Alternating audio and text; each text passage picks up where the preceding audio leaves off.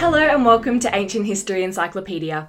My name is Kelly, and today I'm going to be taking you through a short introduction into the expansive history of the Roman Empire. The Roman Empire was the largest empire that the ancient world, so pre 476 CE, had ever seen.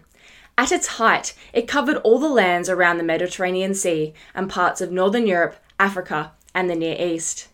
The empire lasted for over a thousand years, beginning in 31 BCE and ending in 476 CE in the west and 1453 CE in the east. Let's have a look at how the empire began, some of the key events and emperors, and how it eventually fell. Before the Roman Empire, there was the Roman Republic. In the year 27 BCE, Octavian, the nephew of Julius Caesar, became the first emperor of Rome and adopted the title Augustus Caesar. Now, I know you might be thinking, wasn't Julius Caesar the first Roman emperor? Well, although he is often regarded as such, he was never actually granted the title of emperor. He was, however, granted the title of dictator, which the Senate begrudgingly gave to him, giving him supreme military and political power. Now, it's important to remember in the time of the Roman Republic that it was not the norm to put all the power into the hands of one man. This was actually the first thing that they decided to change when they got rid of their kings, changing from a monarchy to a republic. Now, back to Augustus.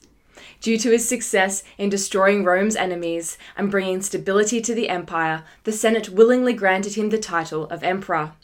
Augustus ruled until he died in 14 CE, and his last words are said to have been, I found Rome a city of clay and left it a city of marble.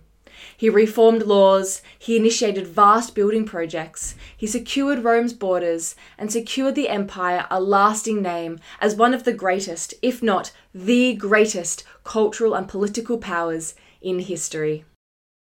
Following Augustus was his heir, Tiberius, who lacked the strength in character and vision that made Augustus such a successful emperor. Then came Caligula, the cruel one, Claudius, the paranoid one, and Nero, the crazy one. These five emperors are referred to as the Julio Claudian dynasty from the two family names that each of the emperors were descended from Julius and Claudius. Nero's suicide in 68 CE initiated the period of social unrest which is known as the Year of the Four Emperors. Within the year, there were four rulers Galba, Otho, Vitellius, and Vespasian. The year was full of deaths and swift successions to the throne, with men each less qualified to rule than the last, until Vespasian. When Vespasian ascended the throne, he initiated the Flavian dynasty, which can be distinguished by the large building projects such as the Colosseum, economic prosperity, and expansion of the empire. It was under the Emperor Trajan, who ruled between 98 and 117 CE, when the empire truly began to reach its height. Trajan is noted as one of the five good emperors of Rome, along with Nerva, Hadrian, who built the famous wall across the Scottish border of Roman territory, Antoninus Pius, who built the Antonine Wall in Scotland, and Marcus Aurelius, the so called philosopher king and author of the Meditations. It was under the reign of Hadrian, between 117 and 121 CE, when Rome gained its greatest geographical extent and political power. The empire fell into an era of instability and turmoil between 235 and 284 CE. This period is known as the crisis of the 3rd century. The empire was constantly fighting civil wars and experiencing social unrest and economic upheaval. The empire was reunited by Aurelian, but by 285 CE, the empire was simply too large to be ruled by the central government in Rome. At this time, it was split by Emperor Diocletian into a Western and Eastern empire. But then, 27 years later, Constantine became the sole ruler of the Eastern and Western empires. He named the city of Byzantium the new capital of the Eastern Roman Empire, which was also known as the Byzantine Empire, and renamed it Constantinople, which is now modern day Istanbul. In the 4th century, Christianity had started to take hold throughout the empire. In 313 CE, Constantine issued the Edict of Milan, declaring religious tolerance of all religions throughout the empire, especially Christianity. In 380 CE, under Emperor Theodosius I, Christianity became the state religion.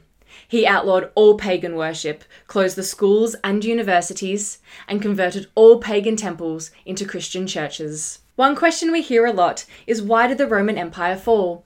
It should be noted that the fall of Rome only refers to the western part of the empire, which fell in 476 CE. The eastern part of the empire continued until 1453 CE. Towards the end of the 4th century, the Goths started to invade Roman territory, causing the Gothic Wars. Scholars date the beginning of the end of the Western Roman Empire to 378 CE, when the Emperor Valens was defeated at the Battle of Adrianople by Goth forces under Fritigern. After all this talk of economic strength and geographic expansion, it isn't easy to find the cause of the fall of such a large empire. A sole cause has never been agreed on, and it's understandably so, as the decline took about 300 years. However, there are many factors that ought to be mentioned. These factors include political instability due to the size of the empire, the self interest of the two halves of the empire, invasion of barbarian tribes, government corruption, reliance on mercenary armies, over reliance on slave labour damaging the economy, massive unemployment, and inflation. With all these factors working together, there was also the introduction of Christianity, which has been noted as a pivotal factor in the decline of the empire.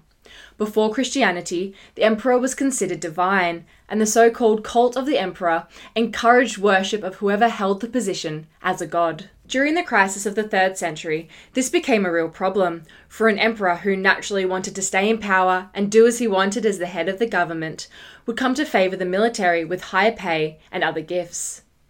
The military kept the emperor in power only for as long as he was doing what they felt he should, and so the military came to decide who would rule Rome and for how long. How did the empire come to its final end? Well, the empire ended in the west when the last Roman emperor, Romulus Augustulus, was deposed by the Germanic king Odoacer in 476 CE. Between 962 and 1806, the Western Roman Empire was reinvented as the Holy Roman Empire, but was only an empire in name. In the east, the empire continued as the Byzantine Empire until around 1453 CE, with the death of Constantine XI and the fall of Constantinople to the Ottoman Turks. This recording was brought to you by Ancient History Encyclopedia. For more great articles and interactive content, visit www.ancient.eu. Ancient History Encyclopedia is a not for profit organisation. If you want to support our work, visit www.ancient.eu forward slash support or follow the link in the description below.